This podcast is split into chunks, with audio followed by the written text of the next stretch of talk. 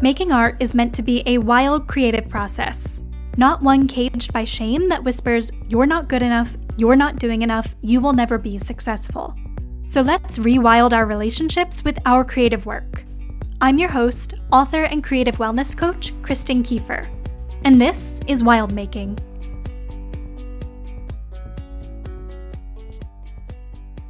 All right, if you listened to last week's podcast, then you'll know that I had promised that we were going to talk about what I mean when I say that we are all in relationship with our art this week. That was supposed to be our topic.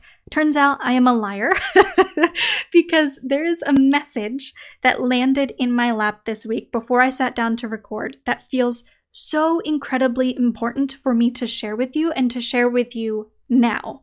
So, we are absolutely going to talk about what it means to be in relationship with our art very soon here on the podcast, but we're just going to bump that back a little bit because today I really, really want to share with you what I see as being the biggest misconception about emotional healing. Why I think this is so important is because a huge part of my work as a creative coach and what I want to impart to you as a creative yourself has to do with emotional healing. I fully believe that creative success is holistic, that we can work our asses off to achieve X, Y, or Z external goal, but if we don't also work our asses off to be in better loving relationship with ourselves and with our art, then that success, that external success, isn't going to feel good. It's not going to feel like enough. It's not going to feel joyful. It's not going to be fulfilling.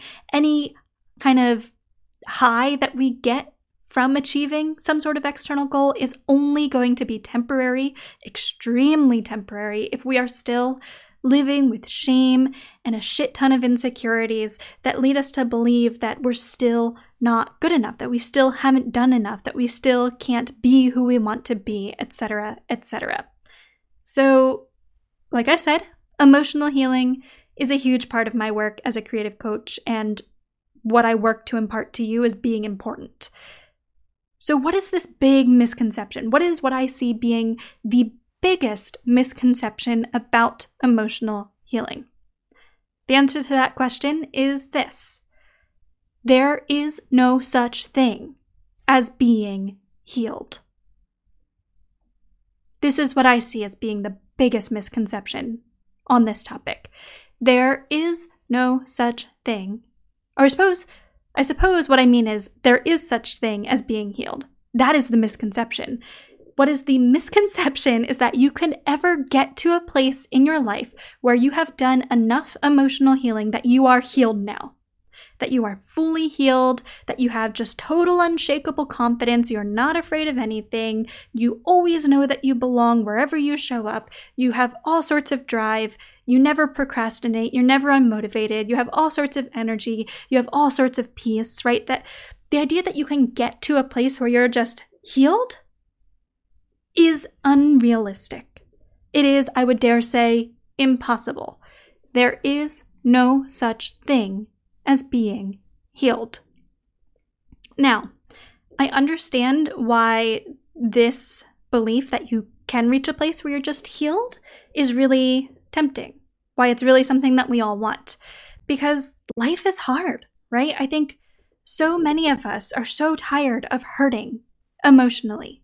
We're so tired of things feeling hard all the time. We're so tired of struggle and fighting and striving and never feeling like we're getting to where we want to be. And so we imagine, we, we see other people who have more confidence than us. We see other people who have achieved more than us. We see other people who seem more at peace than us. And we think that they have reached this place where they must have done enough emotional, internal work that they're healed now. Right? We think that their life must be so much easier than ours, that their confidence is just unshakable right? That uh, basically all those things I just said. We envision that they've attained some sort of pinnacle of healing where they've basically mastered inner work. They've mastered all of their emotions and they don't have to hurt anymore. They don't have to struggle anymore. Things don't feel hard to them anymore, etc., etc. And again, I want to reiterate that this is a lie.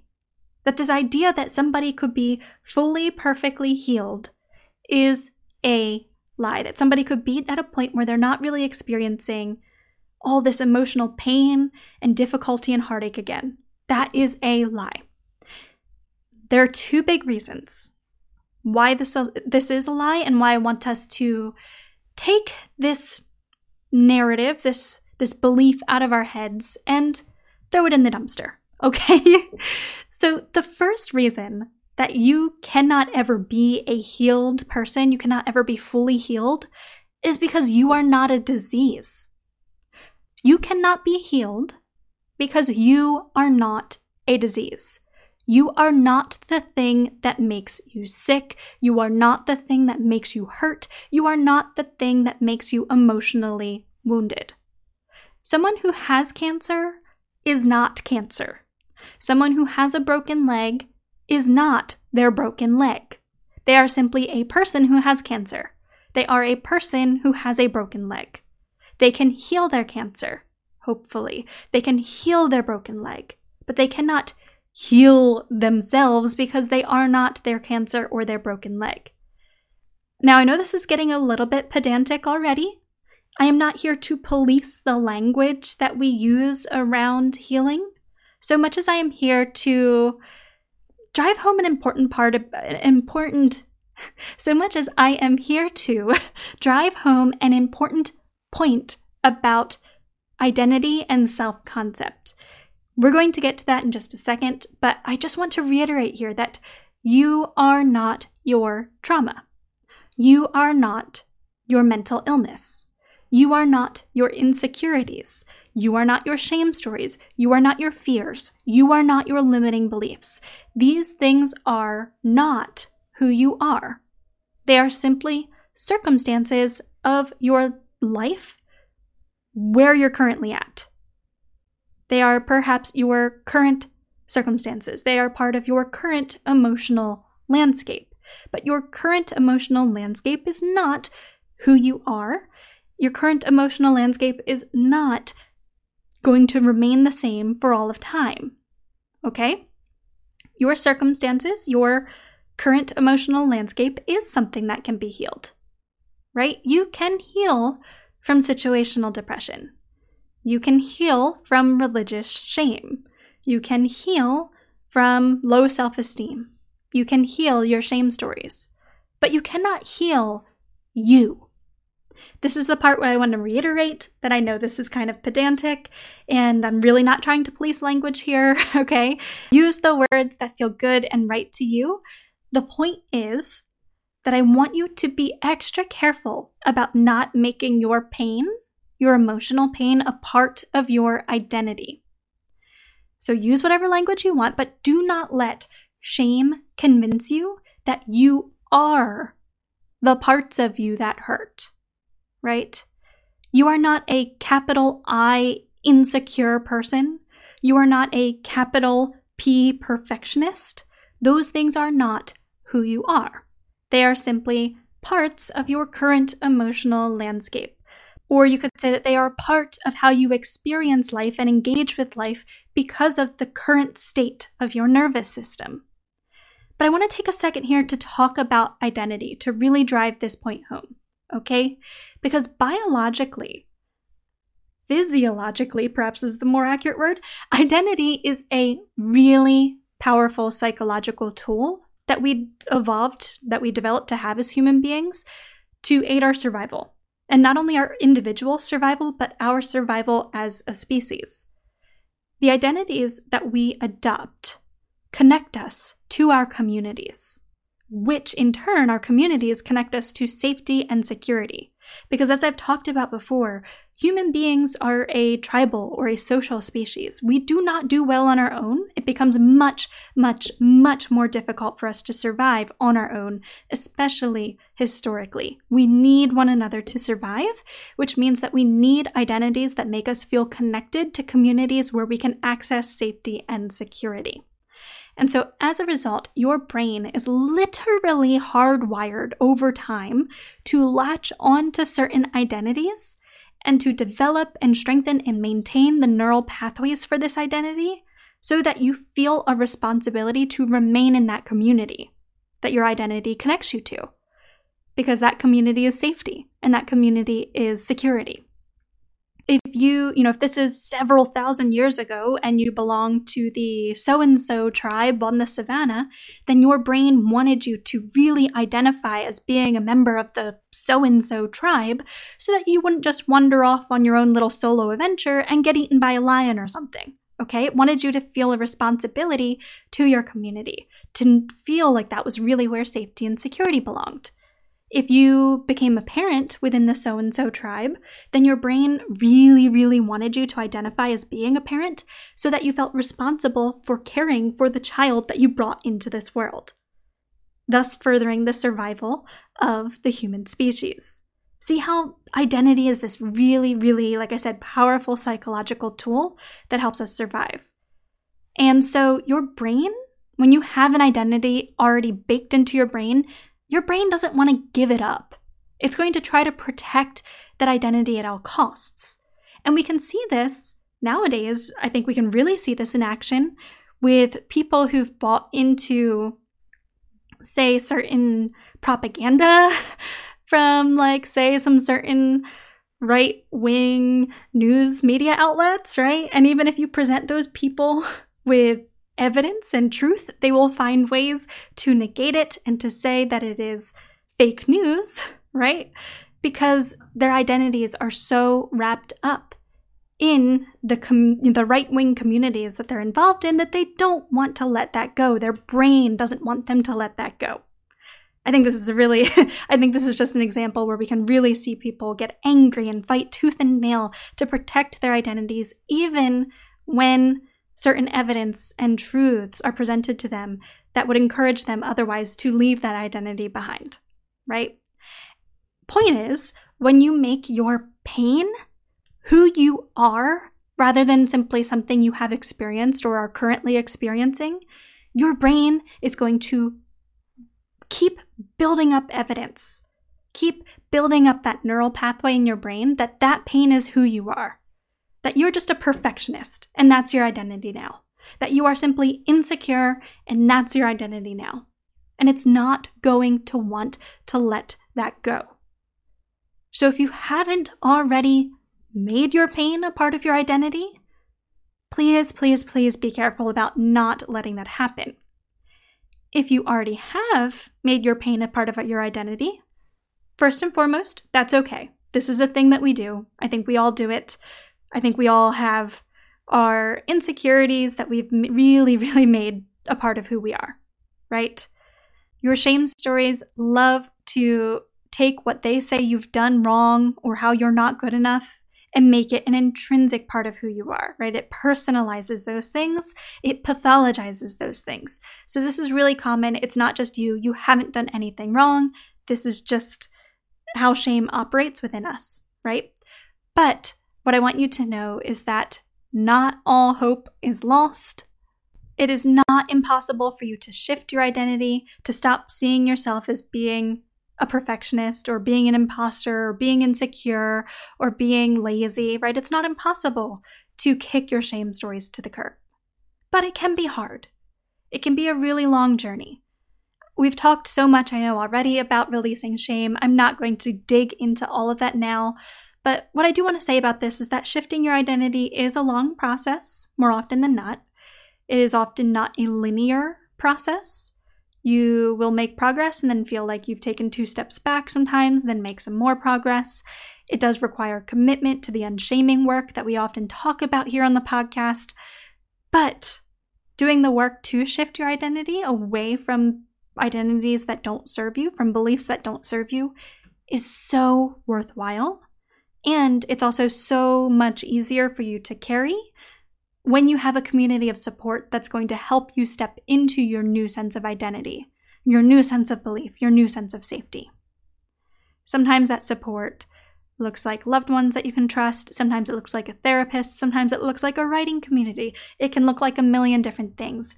But it is easier to leave behind an identity that doesn't serve you when you have a new community to step into or seek greater support from. Okay?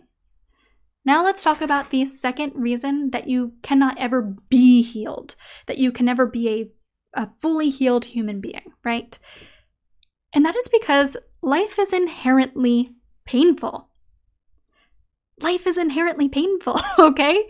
When people talk about wanting to be healed, what they often really mean is that they want to stop hurting, right? We talked about this at the top of the episode. They want to stop feeling emotional pain and discomfort all the time. They want to feel light and joyful and more happy. They want to feel more at ease. They want to feel more at peace. They want to feel more driven. They want to feel more motivated. They want to feel more energetic all the time. Because life is so much more pleasant that way.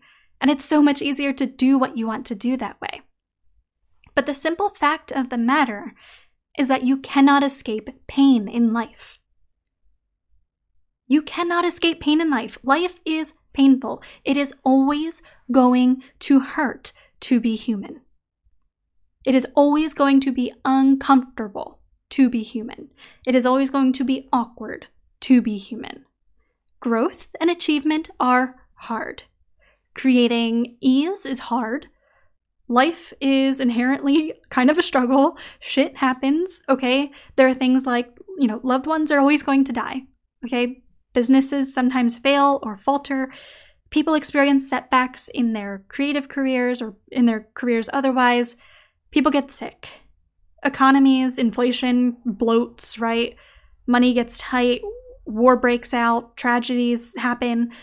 It hurts to be alive in this world and to be human in this world. And there is no escaping that. There will always be disappointment, there will always be grief. There will always be heartache. There will always be traumatic experiences. And while there is so much beautiful, worthwhile work that we can do to heal from insecurities, to heal shame stories, to develop confidence, to step into more powerful beliefs, things that make life ultimately easier and lighter in the long run. I need you to know that there's also no point at which you become some sort of impenetrable human being. Even after healing your shame stories, you're going to rub up against the discomfort of someone or something trying to instill shame in you. Even after developing like really deep and abiding confidence in yourself, unshakable assurance, you're still going to rub up against reminders of old insecurities or have experiences that make you develop new ones that you need to address, right? I know that you want to stop hurting. I want to stop hurting too, okay? I don't like waking up every day and having to actively manage these shame stories, the the disempowering thoughts that I'm still working to heal the insecurities, the doubts, the fears that I'm still working to release. I don't like having to wake up and deal with that every day. It's not fun, but it is worthwhile, right? So I don't mean to imply here that life is like nothing but pain and hardship and struggle all the time. It is absolutely not. Life has plenty of wonderful, joyous, exhilarating, exciting, peaceful moments right? Beautiful moments worth living for, beautiful times worth living for. There's so much love and and just beauty in the experience of being alive and being a human being on this planet. But life is still painful. And to quote the uh, the Princess Bride, anyone who says otherwise, that life is something other than pain, is probably selling something, right? The reality is that you might need to grieve this reality. It, for me, is really painful to acknowledge the fact that life will always be painful in some way, shape, or form. Okay, it's not fun to acknowledge that fact. And so, if you need to grieve that reality, go ahead and do so. But the sooner you accept that there is no such thing as being a fully healed human being, as a human being who is just impenetrable to painful or uncomfortable emotions, and that life is always going to have its emotional pains and discomforts, the sooner that you can heal the parts of you that are hurting needlessly. Right? Because there are parts of you that are hurting needlessly. You're never, like I keep saying, you're never going to get to a point where you just never hurt at all again, ever, where you never feel uncomfortable again, ever. That's not possible. You're a human being. But there are parts of you that are hurting needlessly or experiencing discomfort needlessly. These are the parts of you that are, are coming from a shame story, operating from a shame story, living with a shame story. And a lot of the, I'm willing to bet that a lot of the pain and discomfort that you're currently experiencing that is needless is coming from you shaming yourself for having insecurities, shaming yourself for being afraid, for being anxious sometimes, for not feeling up to it, for being depressed or unmotivated, for having low energy on any particular day, for not always being a productivity machine, for feeling like throwing up sometimes when you're in the midst of striving to grow, right? I feel like I, I have this feeling that many of you are shaming yourselves for experiencing pain and discomfort in the first place because you're making that pain and discomfort a problem. You're making it mean that you aren't healed yet and that you should be ashamed of yourself for not being healed yet. Because, oh, haven't you been working on this for years? Shouldn't you be further along now? Shouldn't you feel better now? That's not how this works.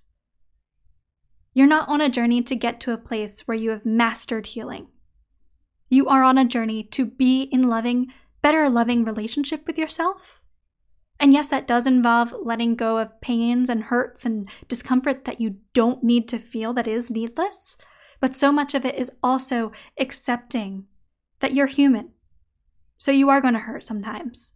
You are going to be insecure sometimes. You are going to be afraid, anxious, down, low, depressed sometimes. That is what it means to be a human being, or at the very least, it is a part of what it means to have a human experience. You are not wrong for that. You are not wrong for being a human being. Your humanity is not a problem. It is not something to be solved. It is not something broken. It is not a disease. It is not something you need to heal. That is not what healing is. Healing is recognizing that you are human and accepting yourself in the midst of that, loving yourself in the midst of that, lovingly, slowly but surely letting go of the parts of you that shame you for simply being human, right?